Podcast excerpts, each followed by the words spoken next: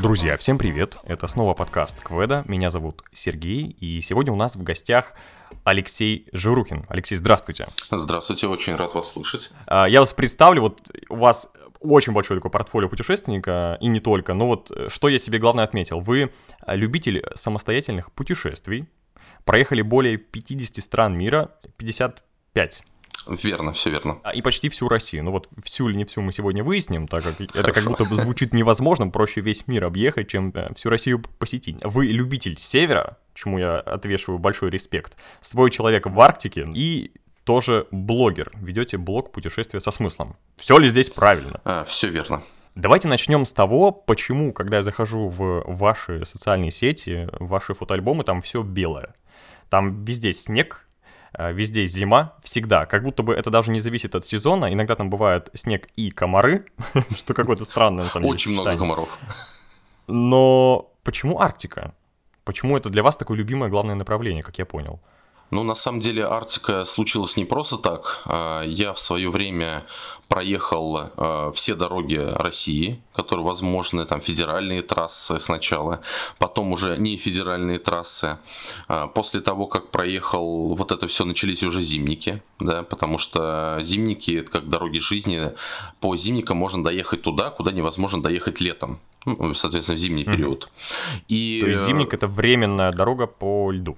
Ну, по льду, по тундре, по берегу Северного Ледовитого океана. Угу. То есть форматов Понял. очень много зимников разные, но самое главное, что это временная дорога, сезонная, которая в холодное время года. В основном это северные дороги, и ведут они в очень отдаленные поселки, до которых э, в другое время года добраться в принципе невозможно, только э, либо по воде, либо на какой-нибудь самолете, вертолете, вот таким образом. И э, проехав э, все регионы России, э, естественно, мне интересно стало уже побывать именно в таких отдаленных местах, э, докуда практически, ну, либо вообще никто не доезжает, либо практически никто не доезжает, и именно это Арктика. И вот как раз все крайние поездки у меня связаны с Арктикой, с новыми какими-то поселками, новыми точками, местами, и контента и материалов оттуда настолько много, что бывает э, пишешь, э, расписываешь все это практически весь год. Поэтому у меня социальные сети вот так и выглядит, что постоянно рассказываю про Арктику. Дело в том, что вот даже наша крайняя поездка с э, самой северной точки, то есть мы сначала доехали до самой северной точки России, это мыс Челюскин, mm-hmm. и с нее доехали потом до самой южной точки России. Мы сделали это впервые. Эта поездка была вместе с Александром Еликовым, моим другом. А, поездка была два месяца, то есть месяц мы ехали в одну сторону и месяц обратно. И дело в том, что вот такую поездку можно расписывать, наверное, почти весь год. То есть э, столько уникальных вещей, столько уникальных событий, людей а, ты встречаешь по пути, что это просто невозможно быстро описать. А сколько длится одна такая поездка? А, поездки очень разные, в зависимости от того, куда мы едем. Но вот мы с Челюскина – это самая сложная и самая недоступная точка в России. Соответственно, ехать до нее а, дольше и тяжелее всего. Мы стартовали в начале а, марта в Якутске и добирались до нее целый месяц. То есть только чисто э, в сторону мыса Челюскин. Но а, у нас цель не просто доехать была до мыса Челюскина, а да, проехать через очень интересные колоритные поселки, до которых ну, мало кто доезжал. А, мы двигались через самый север Якутии, мыс Пакс, это самая северная точка Якутии Дальнего Востока. Потом заехали в бухту Нордвик, там находится э, заброшенный поселок Севморпути, который тоже называется Нордвик. Это поселок, который забросили в 1949 году. И благодаря своей недоступности и отдаленности, там такое ощущение, что находишься в музее. Потому что за это время, за 70 лет, там практически никого не было из людей. А, после этого мы заехали в самое северное село в мире, Сандаска, где живут э, долганы, оленеводы, рыбаки. Это очень колоритное, э, колоритное село, где мы прожили двое суток, э, сняли тоже фильм про местных жителей, как они там живут, в чем особенность их жизни. Вообще очень подружились с ребятами. После этого мы поехали в Хаттангу, а Хаттенга это райцентр, самый северный райцентр России. И при этом это еще самый дорого, дорогой населенный пункт России. Вот. Да, я видел ваши посты, и многие думают, что самое дорогое место это там что, Швейцария, Дания, не знаю, Сингапур. Нет. Там сколько помидоры стоят? А, ну, цены разные в зависимости от сезона. То есть может начинаться там от 600 рублей и заканчиваться э, там 1200, например. Все зависит от сезона, все зависит от э, способа доставки. Вот, потому что то, что доставляется по воздуху, это вот самый дорогой способ. Соответственно, оценка идет mm прям несколько раз, учитывая, что и коммунальные услуги очень дорогие там, а, и зарплаты выше, чем в среднем по России. И все это наценивается, естественно, на продукты. Поэтому там очень все дорого и самая сложная доставка, потому что э, туда можно добраться либо по воде, но по воде нужно сделать огромный-огромный крюк, то есть туда доставка осуществляется с э, Красноярска. И для того, чтобы что-то доставить, нужно на корабле сначала дойти до Дудинки, это один из портов э, Северно-морского пути, по Енисею. В Дудинке все продукты, все, все, весь груз перекладывается на другую бар, э, корабль, который уже э, может по морю идти. И он, огибая мыс Челюскина, попадает в Хаттонский залив, где нужно опять перегрузить все это, чтобы уже э, на корабле, который речной, опять до, ну, дошло все до Хаттонги. И, соответственно, вот этот путь корабль, ну, Друз идет почти все лето. Представляете, вот. да? То есть... Э, Я думаю, что доставка еды для людей, которые привыкли жить в больших городах, и такие, ой, мне уже 40 минут не везут суши. Да, да, да. Вот да, там реально другие проблемы. Да, причем, знаете, мы когда с Хаттанге, мы там жили несколько дней и собирались дальше, вот как раз э, заправлялись, ремонтировали машины, э, еду покупали э, на вот самый сложный участок, и купили все в поселке в этом сникерсы, и в этот момент пришло осознание, что даже когда мы вернемся с мыса Челюскина, то есть это будет примерно через две с половиной недели, то сникерсы в само село еще не привезут. И еще непонятно, когда их привезут. Вот представляете? Посылка в будущее. Да, то есть это может быть через месяц, может быть через два месяца. И то есть мы реально оставили село без сникерсов. И вот э, в современном мире, когда ты приходишь в любой магазин, чего-то нет, и можешь пройти в следующий магазин или подождать два часа и туда привезут, это выглядит, конечно, очень необычно, непривычно. Поэтому те люди, которые там живут и работают, это вот, ну, не знаю, настоящие супергерои, я считаю. Угу. Так, к этим людям мы еще вернемся. Я хотел спросить, почему вы выбираете места, которые самые отдаленные, самые труднодоступные, это произошло уже после того, как вы попутешествовали по миру и в целом по России, и поняли, что ну вот осталось что-то новое, что-то другое, и хочется просто новых впечатлений? Или, или вас просто так достали вот эти туристы, что вы такие, я хочу туда, где вообще нет туристов? А, мне интересно всегда побывать в новых местах. А, мне не интересно, например, каждый год ездить в Сочи. Ну, просто это там ничего нового не происходит. И я каждый раз, э, то есть, когда меня спрашивают, а как ты проехал э, столько так много, то я отвечаю, я просто каждый раз ехал в новые места. И все. И просто а, единственные места новые, которые остались, они остались в Арктике, потому что они самые труднодоступные. И чтобы не ездить э, по старым местам, я каждый год, каждую зиму, даже и летом иногда выбираю а, что-то из арктического, куда практически никто не доезжает, в том числе и блогеры. А, когда я готовлюсь к любой поездке, то я, естественно, изучаю э, очень много материалов про эти места. Я смотрю и видеофильмы, и какие-то посты, э, статьи. И вот по тем местам, по которым мы ездили, э, практически никакой информации нет потому что там э, практически никто не был. И это интересно и для своего какого-то, знаете, исторического, там, географического обогащения. И интересно рассказывать об этом своей аудитории. Потому что, когда ты э, приезжаешь там в Крым или Сочи, ты будешь каким-то, не знаю, миллионным, который расскажет про одно и то же и ничего нового ты не принесешь в этот мир там в своем блоге и так далее. У меня такие, такой опыт был, то есть я рассказывал уже про туристически популярные места Крыма, Сочи, и какого-то интереса аудитории в этом не было, потому что практически все там были. Ну, если не были, то слышали, читали и так далее. И ты ничего нового не рассказываешь. Когда ты едешь в Арктику, то с большой вероятностью ты один из первых, кто в принципе за последнее время там побывает. И тем более побывает в формате блогера. И потом об этом расскажет, сделает фильм и так далее. Это звучит как э, переход из категории туриста и путешественника в категорию уже первопроходца и экспедитора. Вот я слышу такую трансформацию. Да, да, да. То есть попытка побывать там, где еще нога человека, ну, если и ступала, то немного раз, э, и часто в другой обуви, не в которой вы приезжаете. И вот это ощущение, когда мы все хотим... Э, все же хотят приехать в популярные места, но сделать там фотографию одному. И всегда смешно смотреть вот эти закадры, где э, вроде человек стоит на каком-то мысе известном, там красивом, фотографируется, и снимается со стороны, как еще 100 человек стоит в очереди за эту фотографию. Потому что это такое, это попытка создать иллюзию, что я здесь один, а на самом деле нет. И поэтому многие люди стараются как раз выбираться в какие-то более новые, более уединенные места, и вот этот кайф, что ты здесь один. Э, я думаю, что у вас просто вот э, большое удовольствие от прогулок по городу в 4 утра, когда ощущение, что вот я вообще один, никого нет, я вот классный, я тут такой король города, оно у вас просто очень гипертрофировалось, и такие, я один в Арктике теперь. Есть ли в этом приятное одиночество? В этом есть и приятное одиночество, и небольшая такая доля страха.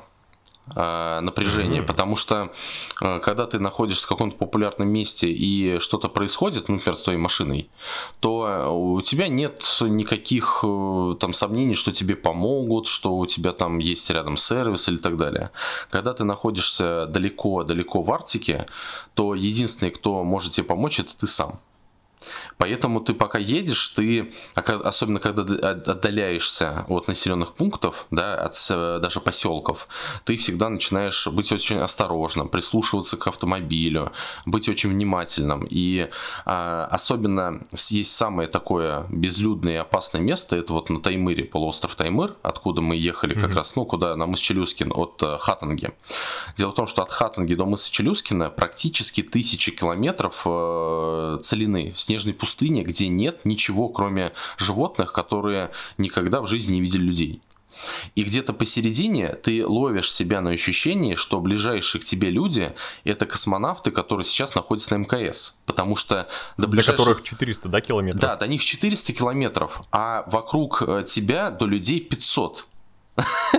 И э, вот я ни разу такое чувство не ловил, как на Таймыре. Это просто не, непередаваемо, и ты понимаешь, что ты э, в случае чего, ну, ты даже не можешь ни до, ни до куда дойти пешком потому что а это... в этих э, ситуациях вы оказываетесь прямо один, потому что э, вы сказали, что путешествуете с э, товарищем, Ну, другом, с товарищами, да. Но, я так понимаю, не всегда. Или бывает, что вы прям один-один. Вот эти как раз сложные поездки, это именно с товарищем, естественно. То есть это угу. долгая подготовка, подготовка автомобиля и, естественно, маршрута. То есть я путешествую вместе с Александром Геликовым. Это самый лучший путешественник по Арктике.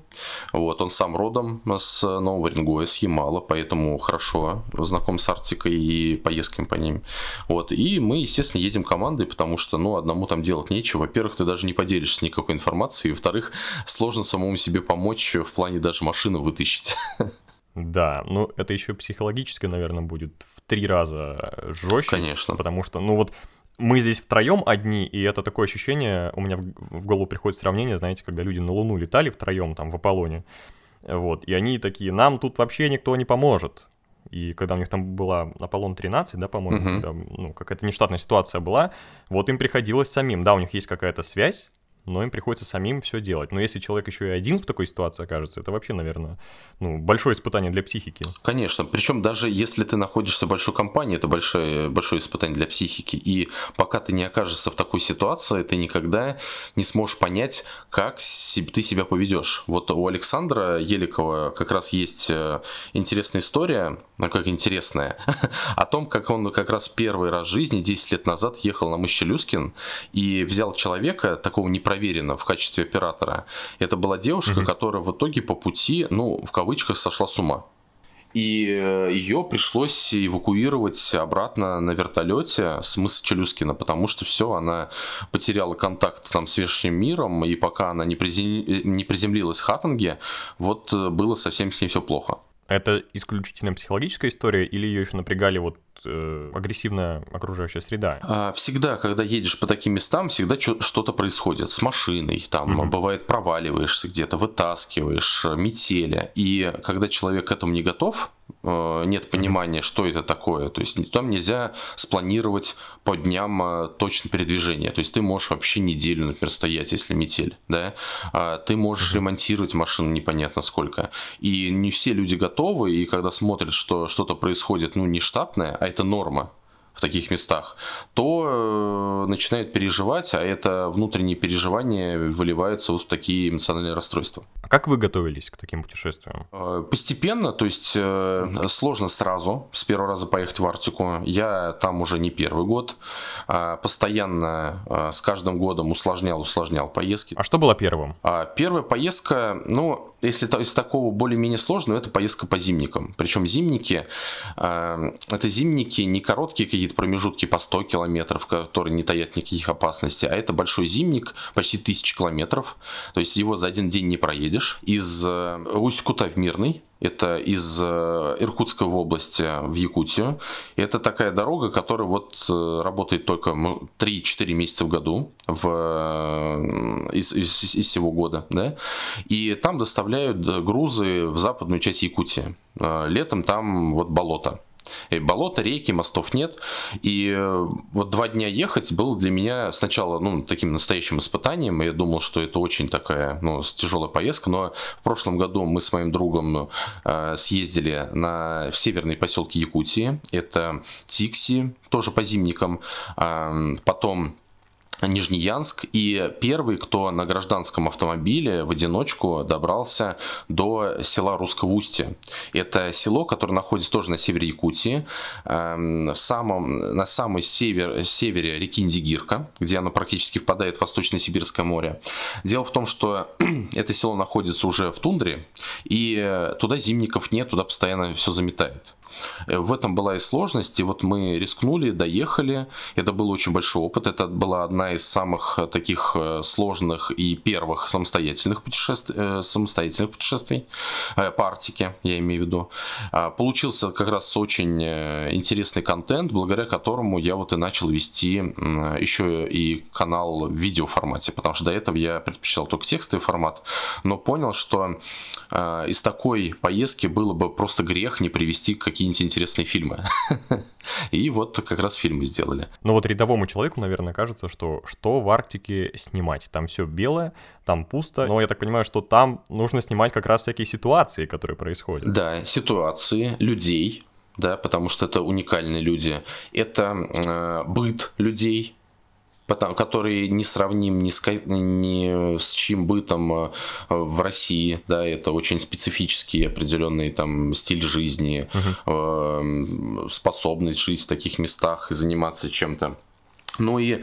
А как думаете, почему они там живут?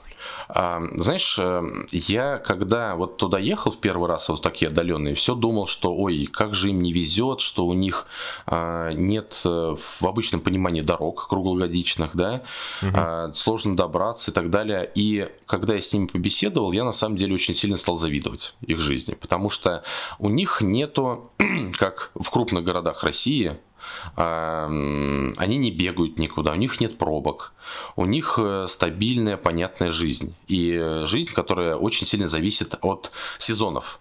То есть есть лето, это рыбалка на один тип рыбы, там, да, или на птицу. Это лодки, это паромные переправы. А, осень-весна – это там охота на, там, на другие виды живностей. Зима – это зимники, по которым можно добраться практически по всей республике, там, если брать, например, Якутию, да, и это подледная рыбалка там и так далее.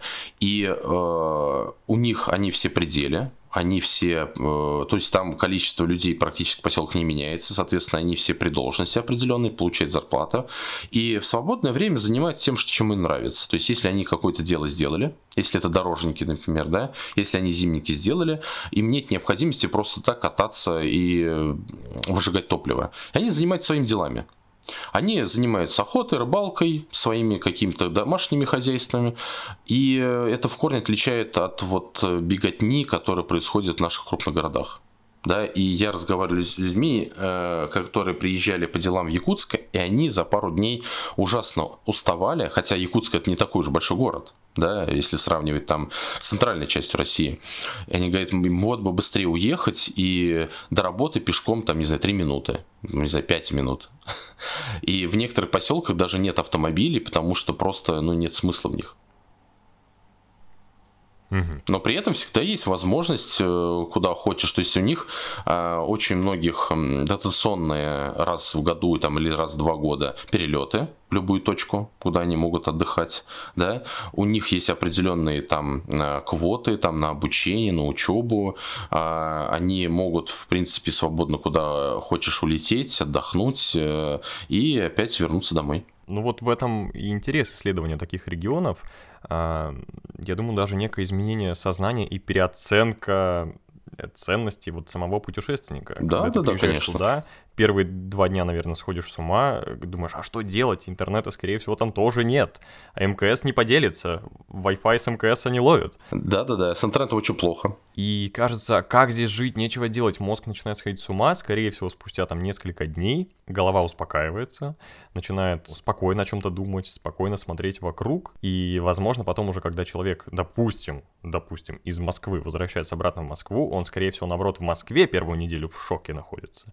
И, может быть, начинает даже думать, а нужно ли ему какие-то вещи вот, которые раньше ему были необходимы, нужны ли они ему теперь? Э, да, конечно, потому что ты, когда нет интернета, ты настолько от него отвыкаешь, у тебя просто нет необходимости даже туда заходить. Причем э, вот э, в некоторых поселках еще есть интернет, но такой плохой спутниковый. И просто настолько угу. плохой, что ты даже перест... не, уже не перестаешь туда заходить. То есть максимум, чем можешь пользоваться, это мессенджерами, где хотя бы сообщения как-то проходят. И вообще такие путешествия я всегда, ну, говорю, считаю, это для осознанных людей. То есть для того, чтобы поехать в Арктику, нужно сначала посмотреть всю другую Россию. То есть если ты не был нигде, то ты ничего интересного для себя не откроешь в Арктике. И большинство людей едут в отпуск именно а, чтобы позагорать, по, ничего не делать, море искупаться, там мороженое поесть, ну, погреться и так далее. А здесь mm-hmm. в Арктику это больше про исследование про какое-то вот э, э, познание, да, э, интерес. Это отдых в любом случае не телом. Да, да, да, потому что там холодно, да, там некомфортно в этом плане, то есть зимой там холодно, летом там просто тучи комаров, машкары. Это просто кошмар, я видел эти видео, я, у меня фобия, я из Карелии, э, ага. тысячный раз уже говорю, но э, я думал, что у нас много комаров. Но когда я видел просто вот эти видео из тундры, где э, вот это машка или что это там такое, я не знаю, оно просто облепляет весь автомобиль, и человек выходит, и я знаю, что его просто съесть заживо могут, если он вдруг там, не дай бог, уснет. Да-да-да, причем 500 э, укусов могут убить человека. 500 укусов. Ну, вот это, как будто не так много, учитывая, какие тучи там летают. Да, и то есть ты постоянно, причем избавиться от этого невозможно, и они залетают везде. То есть они в уши пытаются залезть, в нос, ты а, не можешь реально дышать. То есть, поэтому мы когда Фильм а, ужасов. вот этим летом а, изучали Ямал, да, и новые места интересные, то вот а, настолько быстро ты стараешься все сделать, причем ты же еще, мы же еще фильм снимали тоже для, э, для канала, и Э, иногда ты не можешь записать даже стендап потому что нужно что-то сказать там буквально там на минуту, а в эту минуту пытаются комары, мошка залететь везде, что же угодно, и ты просто не можешь вытерпливать. У нас есть куча смешных видосов. А как же экипировка? А, ну, все равно ты, э, чтобы красиво это снять, снимаешь ее. То есть даже если ну, не, не будет не очень красиво, там, например, в сетке там вот это все снимать, а, и даже находясь э, вот в этой шлеме, вот, да, в сетке, они все равно пролетают. То есть они находят пути, они залетают под там, в рукава, под часы. И каждый укус они выгрызают кусок кожи. И это очень больно, это чешется, потом ужасный волдыри, и ты смотришь, что вот э, небольшой промежуток э, в ногах между кроссовком и такой плотный, э, плотными джинсами, и они там даже умудряются через носки выгрызть у тебя. Это просто нечто. Вы лучшая реклама путешествий в Арктику, особенно летом. Я думаю, что люди, которые сейчас слушают, они такие, вау, как круто, именно этого в жизни мне и не хватало. Но так обычно и пишут, что никогда больше не поеду. Знаете, есть терапия, когда пираньи покусывают ноги, ну, и не пираньи, какие-то рыбки там. А, вот то же самое, приезжайте, вас там покусают. Это чтобы потом э, радоваться, когда у вас в квартире, там, в Петербурге один комарик летает, вы такие, брат, летай, вообще никаких вопросов Да, причем такой нет. нежный комарик, который может весь всю ночь летать и нежно все-таки вот еле-еле подлетать себе. То есть... Аккуратненько кусить, но при этом извиниться. Да, а вот комары, которые находятся в Сибири, там, в Арктике, они вообще не церемонятся, и они просто тол- толпой на тебя залетает, и ты пока замахиваешься и просто пытаешься убить одного, ты еще в, в охапку там десятерых, может, 20 убить. Я теперь понимаю, что люди там не живут не только из-за холода, а еще и вот из-за этой истории. Возможно, просто все эти комары и машкарана просто очень скучает по людям, хочет их обнять. И унести в лес. Или в тундру. Такой прагматичный вопрос. Допустим, а, кто-то из наших слушателей вдохновился всем вот этим вдруг и тоже хочет поехать куда-то в арктическую зону а, зимой. Угу. Как ему это сделать? У, у человека нет своей машины. Есть какие-то туры, и людей возят, например, на вездеходах, если он хочет, например, ну, сколько там, неделя-две, куда-то далеко поехать, согласен на сложные условия, но чтобы у него хотя бы была гарантия безопасности какой-то. Так, ну смотрите, во-первых, э, Арктика очень разная. Есть популярная туристическая Арктика, где есть и отели удобные, и туры, и все подряд. Это, например, Мурманская область. Да? Это... Териберка. Да, Териберка, вот я как раз буквально недавно был там на фестивале арктической кухни. Да? Это э, место, куда можно доехать даже на Оке. То есть туда ведет дорога хорошая, круглогодичная. Там есть и отели, и э, арктическая вкусная кухня, и берег Северного Ледовитого океана. И это самый доступный способ доехать до Арктики. Но при этом там бывают ситуации, когда дорогу заметает. У меня отец несколько лет назад туда ездил. Он поехал просто туда за треской, со своей лодкой, они, по-моему, поехали даже с катером. Э, доехали до какого-то места, там в мае все замело, 2 метра, они развернулись, покушали э, треску в кафе и уехали обратно.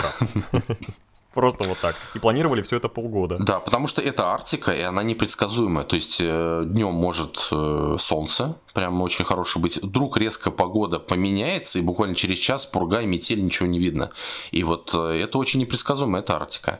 И причем, если даже ну, нет автомобиля, да, как уже говорили, то можно всегда из Москвы долететь до Мурманска на самолете. И есть огромное количество сейчас предложений, куда поехать в Мурманскую области. Это и Э, полуостров Средний, полуостров Рыбачий. Там можно зимой поехать посмотреть северное сияние. Можно летом поехать посмотреть китов, да, пособирать морожку. То есть это вот самый популярный туристический регион э, арктический. И это как пробник Арктики, потому что там самые комфортные условия, которые могут быть арктические, если брать. Так, хорошо, зафиксировали. То есть можно поехать в Териберку и вот близ э, ближайшие районы, я так понимаю, что там Яндекс, Google в помощь, можно там все это найти. А если хочется такой уже пожестче? Чуть пожестче, это берем восточнее, э, Нарьян-Мар, Ненецкий автономный округ, куда тоже можно добраться зимой на автомобиле. Туда недавно построили дорогу от э, севера Республики Коми, но до севера Республики Коми до сих пор зимники. И э, это такая еще возможность, experience. То есть, если в Мурманской области зимников нет, то если поехать на машине в Нарьян-Мар, то можно узнать, что такое зимник. Это очень тоже интересно, для, для некоторых это настоящий experience, да, попробовать зимники. И причем безопасные зимники, потому что расстояние там небольшое. А, это, там также можно а, пожить в стойбище у оленеводов, попробовать арктическую кухню, попробовать оленину, попробовать рыбу, посмотреть, как живут оленеводы, посмотреть, там есть э, древний арктический город, Пустоозерск, куда тоже могут вывести на снегоходах. А, и как бы... Древний арктический город, насколько да, да, он да. древний? Он, насколько помню, 16 века. 18 века. Это освоение было, да. То есть это вот очень mm-hmm. интересно в плане истории посмотреть, как это все было. И, естественно, это северное сияние зимой и летом, э, зимой полярная ночь, летом полярный день. То есть можно ощутить, посмотреть, что такое там, когда солнце вообще не сходит с горизонта. А дальше это уже Республика Коми, север. Это можно съездить, например, в Ракуту да, очень известна в Иркуту. До нее есть зимник, но он закрыт, он именно для промышленности сделан, э, для перевозки грузов. Но можно туда доехать либо на поезде, спокойно от Печоры, либо прямо из Москвы, либо также на самолете. И причем в Иркутай э, очень известный и популярный тем, что там очень много заброшенных поселков. Да? И это не несколько домов, как вот у нас любят э, в наших там средней полосе показывать, что вот два заброшенных город, э, два заброшенных дома, это вот заброшки такие, а там именно поселки. Буквально вчера съехали люди, уже заброшены. Да, да, да, а это прям огромные поселки, по которым интересно полазить, которые еще буквально вчера люди там жили, то есть заброшенные вещи, это, это ну, квартиры, это очень, ну, очень интересно, а, такой, э, как называется, юрбикс, да, э, туризм по заброшкам именно. А, ну, в том числе там также есть люди, которые предлагают туризм на вездеходах, на снегоходах, отвезти на берег Карского моря, да, порыбачить, поохотиться, этого там добра полно. А, дальше у нас идет э, Ненецкий автономный округ, где буквально, вот я буквально неделю назад был. А, это очень интересный арктический регион в том плане, что еще недавно там только занимались э, добычей полезных ископаемых. Вот. И это были такие вот рабочие города, рабочие поселки. А сейчас это реально очень популярный арктический регион, куда приезжают э, не только работать, но и отдыхать. И вот парадокс, да, который вот ну, буквально прошло, там, не знаю, 10 лет, за который все поменялось. А если раньше это вахтовые поселки были и пытались оттуда уехать, то сейчас летом туда шквал туристов, это а, приезжают и в основном в Салихард, да, в столицу Ненецкого автономного округа, Ямал-Ненецкого автономного округа, а, где один из таких тоже старейших городов, вот этот Салихард, а, крепость, где была, которая купцами была основана там тоже в, ну, сколько, в 17 веке. А, это очень интересно, мы проехались по трансполярной магистрали, это э, сталинская стройка, которая должна была связать э, все побережье Северного Ледовитого океана, от Баренцева моря до Чукотки. И э, остатки этой стройки, которая шла именно на Ямале с 47 по 53 года, там вот это все осталось. Это одно из таких первых крупных освоений Арктики в Советском Союзе. И это заброшка, которая реально интересна. То есть там находятся э, лагпунты, да, где жили заключенные, и именно ими силами все это строилось. Причем э, вот в европейской части России вот этих лагерей ну, вообще не осталось потому что все места очень доступны, и их в свое время там либо разобрали, либо там просто там сожгли, с, уничтожили и так далее.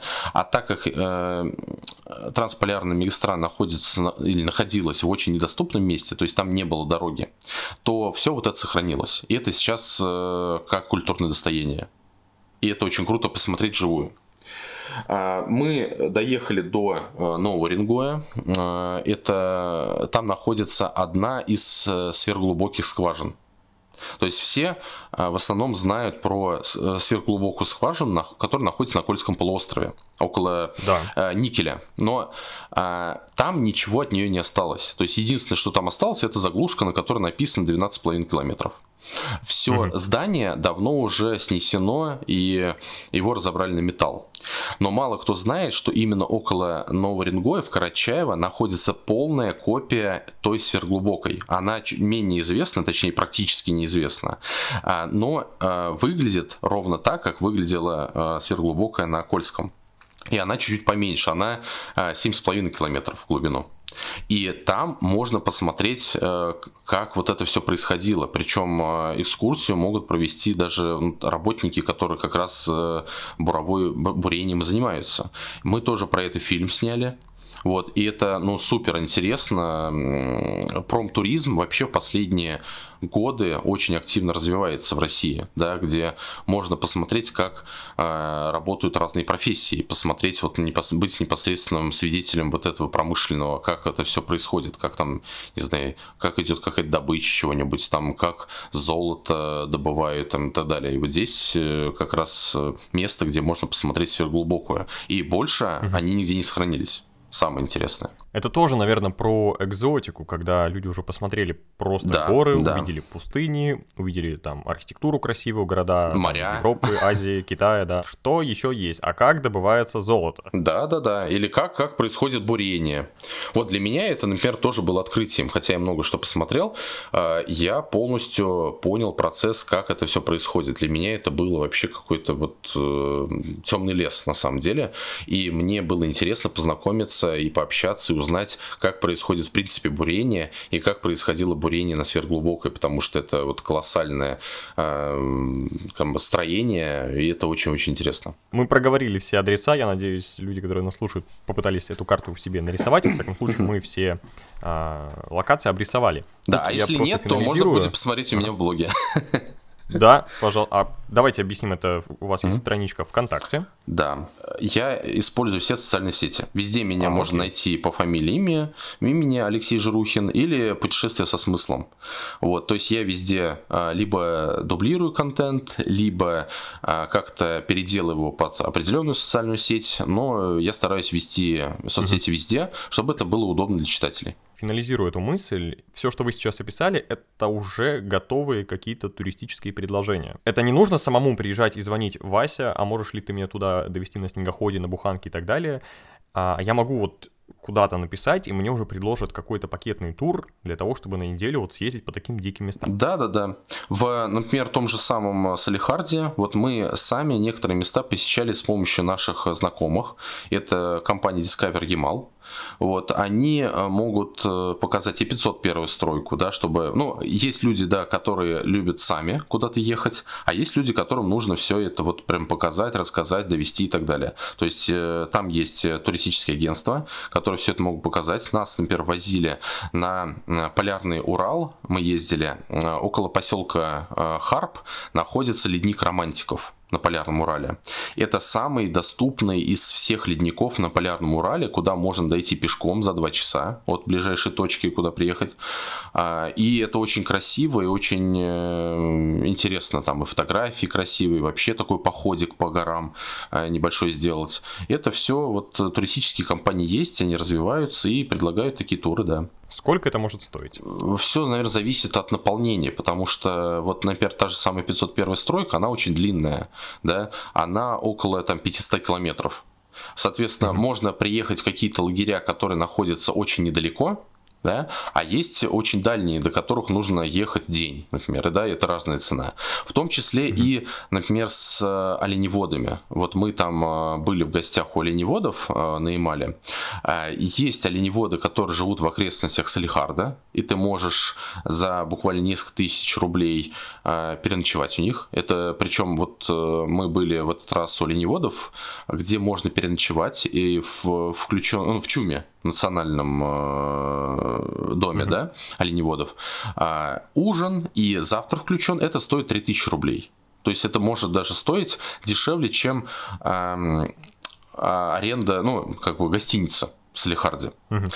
Но есть оленеводы, которые живут очень далеко которые живут в тундре, очень э, далеко на севере, соответственно, до них нужно добираться либо на вертолете, либо, например, для тер- на Терколе. И это будет строить уже, естественно, не 3 тысячи рублей, сотни тысяч а рублей. сотни тысяч, да. И самое интересное, что на Ямале ты имеешь возможность, опять же, выбирать то есть, если у тебя есть там, ну, немного денег, ты можешь съездить либо вот к оленеводам, которые рядом находятся, либо, например, а, там есть культурный центр, где а, можно посмотреть, э, то есть это такой туристический, без оленеводов, но просто посмотреть, как устроено их жилище, там, как это все, вот как они живут, как устроено. И, соответственно, под каждый тип, под каждый кошелек есть свое предложение. Давайте хотя бы примерно опишем, например, можно ли уложиться, если мы выключим билеты, что человек до какого-то регионального центра добрался сам, и возьмем такой тур, где он хочет покататься, но не прям, чтобы там очень-очень далеко. Вот это неделя, это может быть либо петля, либо круг какой-то.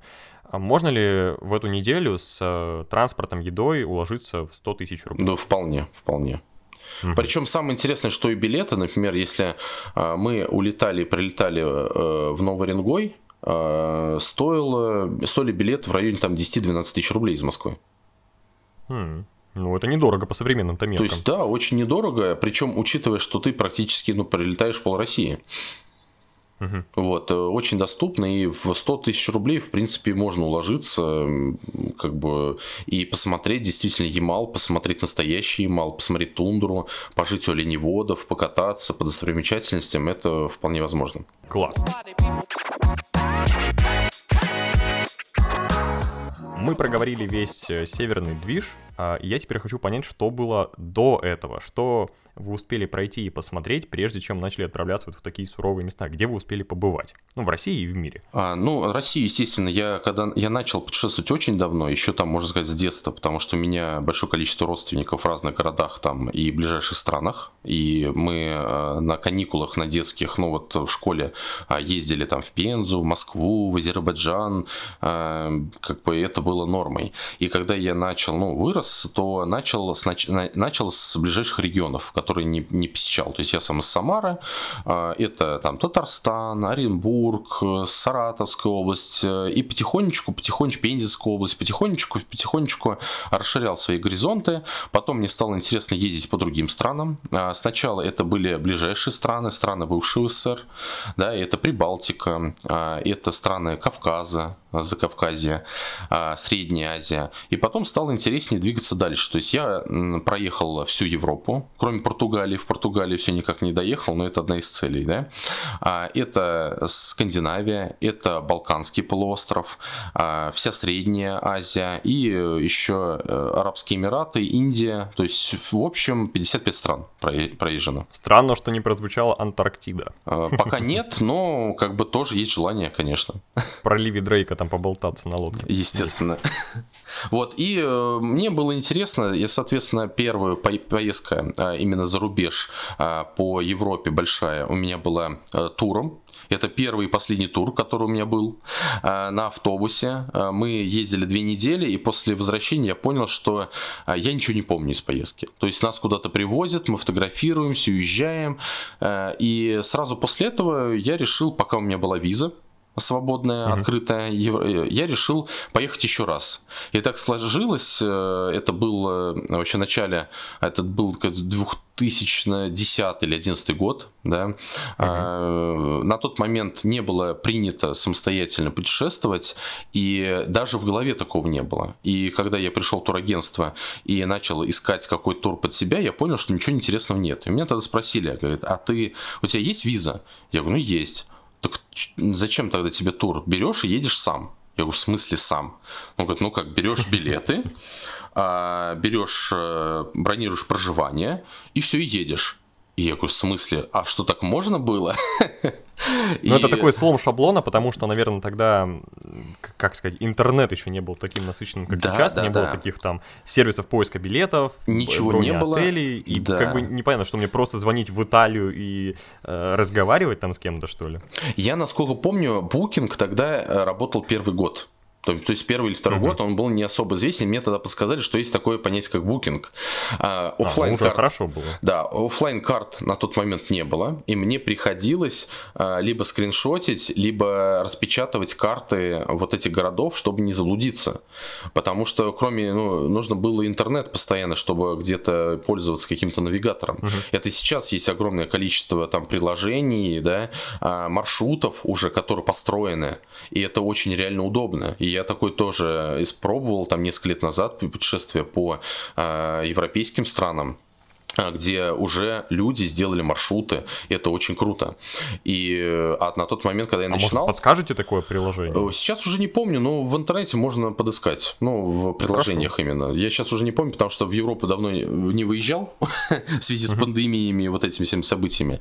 Но э, очень здорово, что сейчас чуть ли не школьник любой может взять, поехать, скачать приложение, скачать переводчики, офлайн все это, и построить себе маршрут и спокойно провести отпуск. Да, спокойно погулять. На тот момент, когда я ездил, такого ничего не было. И приходилось совершенно по-другому готовиться. И... и насколько сильно отличились ваши впечатления от тура и самостоятельной поездки? Ну вот, э, учитывая, что мне приходилось все самому, я терялся, э, блуждал, э, иногда совершал ошибки, но это была настолько яркая и эмоциональная поездка, что, учитывая, что я проехал меньше стран за две недели, за те же самые, я помню намного больше, чем из первой поездки. Это прям вот настолько мне понравилось именно ездить самому и э, решать самому, когда я поеду, куда я поеду, а не когда меня берут и куда-то тащат. И все с того момента я, кстати, начал и э, пробовать вести блог потому что а, блог вообще начался с того, что я друзьям рассказывал после каждой поездки свою историю, как я куда ездил. Причем это были очень часто не туристические места, то есть я никогда не ездил, например, а, по путевке в Египет или Турцию.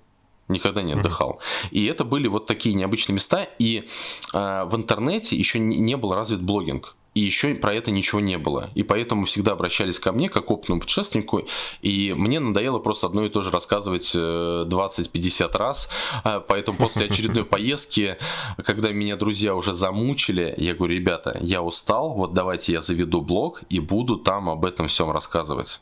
И вот так родился блог, э, который за несколько лет, причем я вел ну, несколько социальных ну, страничек в социальных сетях. Это ВК я веду, наверное, около 15 лет, уже там 14-15 лет, ну, с самого зарождения ВК, да. А, Твиттер с 2009 года. И потом еще начал с большие посты писать именно в живой журнал который все это время умирает, но никак еще не умрет. А, и благодаря вот этим, видимо, интересным поездкам, красивым фотографиям я потихонечку развивался как блогер, а, начал попадать в рейтинги, и э, мое за несколько лет там количество аудитории росло там каждый раз в десятки раз. Вот сейчас а, по последним статистикам если брать все социальные сети, то у меня там около полумиллиона подписчиков и около, наверное, 10 миллионов просмотров в месяц. И это все благодаря, то есть у меня всегда была цель э, посетить интересные места, во-первых, да, и об этом рассказать, потому что вот меня сейчас больше всего волнует то, что такой объем информации э, у нас из поездок, в том числе там по Арктике, что просто я не успеваю это все выкладывать. То есть у нас э, в ближайшее время планируется, наверное, Э, ну, контент набран серии на 30 фильмов. И это только Арктика. Wow. Это только Арктика. Вам нужна команда уже профессиональная, которая будет все это делать. У меня есть монтажер, который все делает, но в любом случае мне разобрать материалы и сделать э, сю сам сюжет, э, сценарий, это должен быть все равно я, потому что я там был. И вот это как раз самое сложное, все это разобрать. Вот как раз а, после нашего разговора я планирую засесть э, и начать делать новую серию из летней поездки на а, старом советском москвиче, потому что у нас есть и сложные поездки, поездки в те места, которые, ну, как бы попасть очень дорого и, и накладно, да. И в том числе мы еще показываем доступную Арктику, и мы показываем, что на старом москвиче, он, там Александр Еликов купил москвич 412 1981 года, на котором мы как раз поехали в Арктику. Мы поехали туда зимой, по зимникам, э, доехали до Салихарда, Нового Рингоя, оставили его там зимой, и летом недавно прилетели обратно и повторили поездку, но уже по новым э, местам. И мы показываем показываем, что Арктика ближе, чем э, кажется. И что можно, имея любой автомобиль, который у вас есть, вряд ли он хуже москвича 81 года, э, взять и в отпуск поехать туда. В какой момент после какой страны или какого-то периода путешествий э, вы поняли, что пока достаточно, хочу на север? А, на самом деле у меня всегда э, я одну поездку совершал по другим странам, ну в год, одну поездку всегда по России, потому что у нас тоже очень много mm-hmm. интересных мест, и мне всегда хотелось э, тут побывать, поэтому я э, каждый год планировал две поездки обычно, ну как пример, например, один в один год в 2018 году я съездил, а в 2018 или 2019 уже не помню, и сразу и проехался от Самары до Магадана. и посмотрел э, вот эту нашу огромную страну. И в этом же году съездил э, по Памирскому тракту э, в Среднюю Азию. Это Таджикистан, Узбекистан, Киргизия, Казахстан. И вот каждый год я планировал обычно несколько поездок, чтобы и посмотреть и за границу, и Россию. И когда по России вот места закончились, куда можно съездить, вот, доступные, как раз и началась Арктика. Очень иронично, что вы говорите, закончились доступные места в России, поэтому вы поехали в Арктику, которая очень доступна. Вот, ну, а стало, э, я стал ездить по более недоступным местам, куда как раз очень сложно добраться. Это вот как раз э, куда нет дорог, куда даже нет зимников. Э, в поселке, куда еще там не особо доезжали или вообще не доезжали на автомобилях.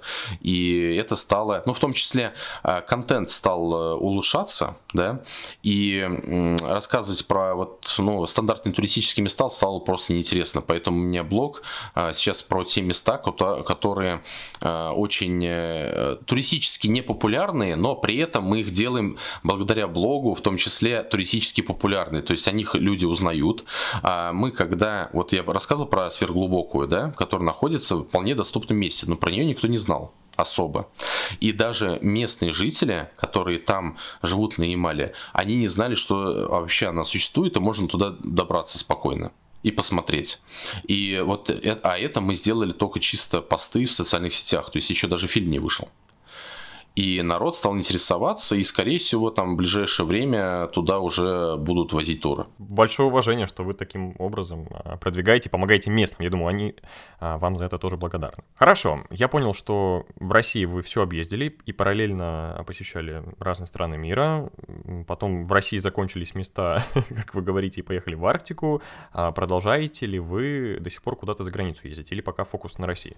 Пока фокус преимущественно на России, потому что но чем больше ты путешествуешь по России, тем больше понимаешь, что еще ничего не видел. Особенно в арктических местах, а, каждый раз, когда ты куда-то приезжаешь, тебе, например, местные что-то подсказывают, что тут вот недалеко есть еще что-то. А про это никто нигде не писал, то есть ты изначально не можешь знать про это, потому что про это никто не писал, и это даже не гуглится.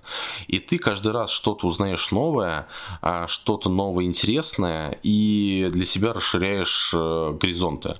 Например, я э, много раз уже был в Амурской области, каждый раз для меня открывалась она по-новому. А, я первый раз проезжал там еще в каком-то 16 или 17 году, когда ехал в первый раз в жизни до Владивостока на автомобиле. А в следующий раз я съездил туда на космодром восточный. Да, я видел, вы были на запуске ракеты. Да, причем не один раз. Потом я еще посетил там, оказывается, это один из регионов, где э, рекорды по добыче золота.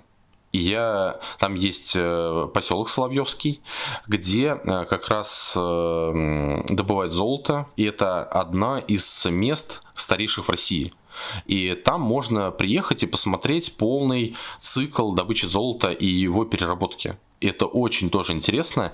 А, буквально там те же самые 6 лет назад я про это не знал. Поэтому э, в каждую новую поездку я узнаю что-то новое, что-то интересное, и про что как раз э, в том числе интересно рассказать. И эти места, они не заканчиваются. У меня есть, конечно, цель еще проездить по другим странам. Вообще, в идеале я бы хотел проехать э, и кругосветные путешествия, в том числе на автомобиле, а, и посмотреть, заехать вообще во все страны. И это вот, ну, я Во надеюсь... Во все страны. Да, у меня уже, считай, есть треть. А осталось вот две трети. В принципе, все возможное, главное желание. Все возможно, да. Там, правда, под конец начинаются такие сложные места. Да, да, да. Ну и самые колоритные. Вы сказали, что цели посетить весь мир и кругосветное путешествие, но есть какая-то цель вот точечная в России или в мире, или можно две назвать, куда вот еще точно очень хочется попасть, но пока либо не получается, либо не готовы.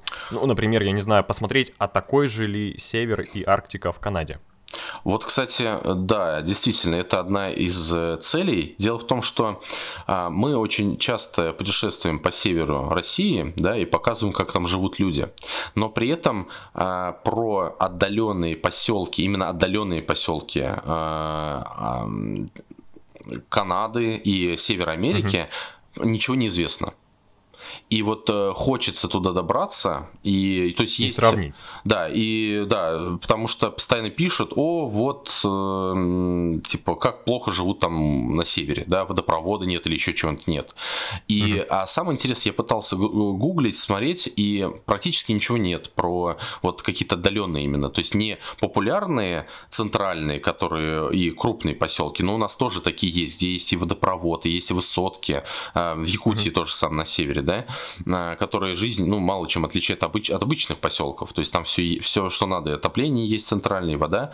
Вот интересно mm-hmm. побыть именно в национальных отдаленных поселках э, Америки и Канады и посмотреть, как там люди живут. Посмотреть, добывают ли они питьевую воду. То есть они ну, находятся, например, на берегу Северного Ледовитого океана, да.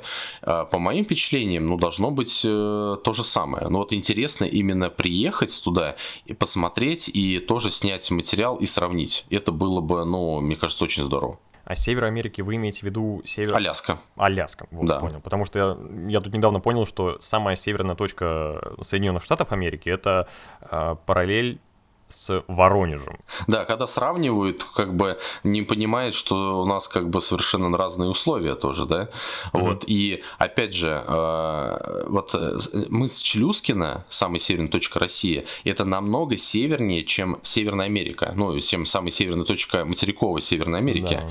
И условия совершенно разные. И вот э, многие почему-то на, на карту не смотрят и не понимают, что условия на самом деле даже э, каждые 100 километров там очень сильно меняются меняются. А когда говорят о тысяче километров на север, да, то есть это угу. э, на Таймыре, на полуострове Таймыр, это самые э, суровые условия на материке, потому что это единственная зона обширных арктических пустынь, где э, ничего не растет, где практически ничто не живет. То есть там всего лишь э, несколько видов животных э, живет уникальных. Это полярные волки, это северные олени такие, которые в одиночку там, них не пасут дикие, это овцебыки. И все эти животные никогда не видели людей. И они очень там с интересом наблюдают, как ты идешь или едешь на машине.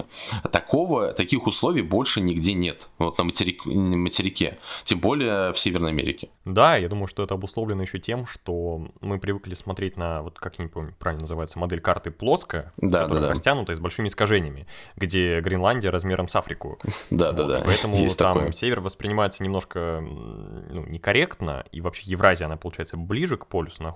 А, я побывал на Чукотке, на, ну, проехали почти всю Чукотку и были на восточной точке, самой восточной, мы с Дежнем, откуда видно как раз Америку. Вот интересно посмотреть на Россию с той стороны.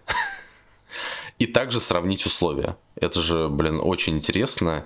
И я думаю, контент с этих поездок будет ну просто бомбический. Еще вспомнил Норвегию. Ведь у России и Норвегии есть небольшая граница, как раз там в районе Териберки, вот там чуть западнее. Да.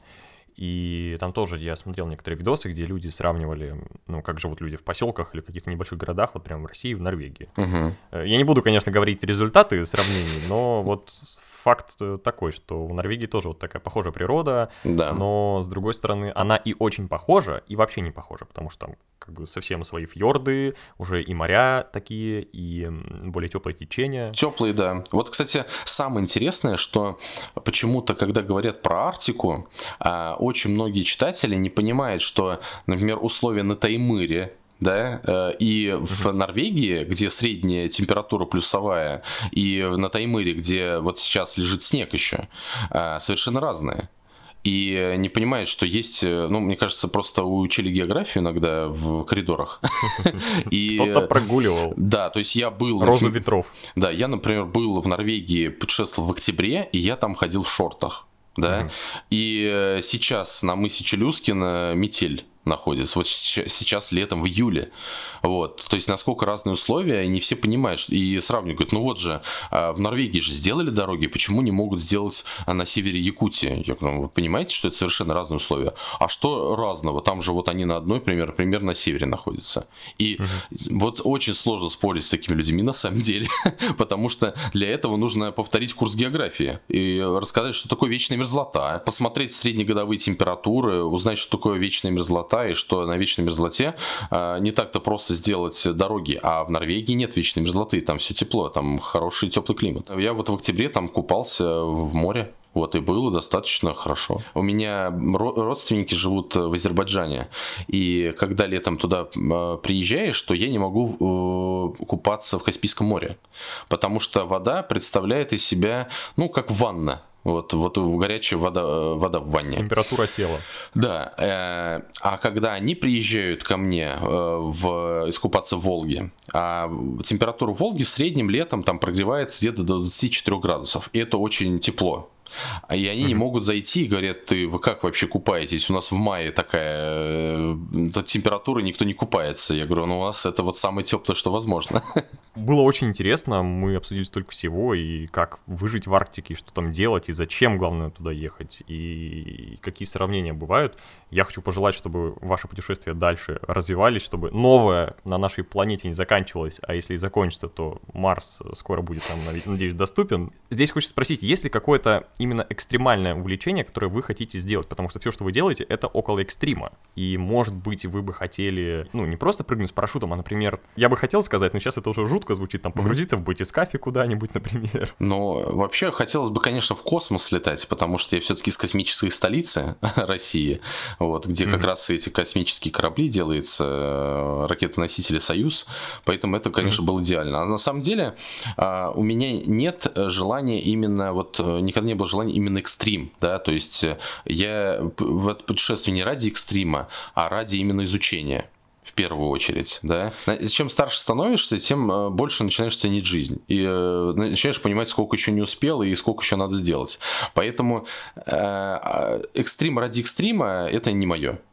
Вот, э, вот изучение чего-то, да, это вот э, интересно. Поэтому я, я пока даже с парашютом не прыгал, и пока даже, ну, не знаю, особо не тянет. И никто не предлагал, э, поэтому даже вот такого экстрима у меня не было еще.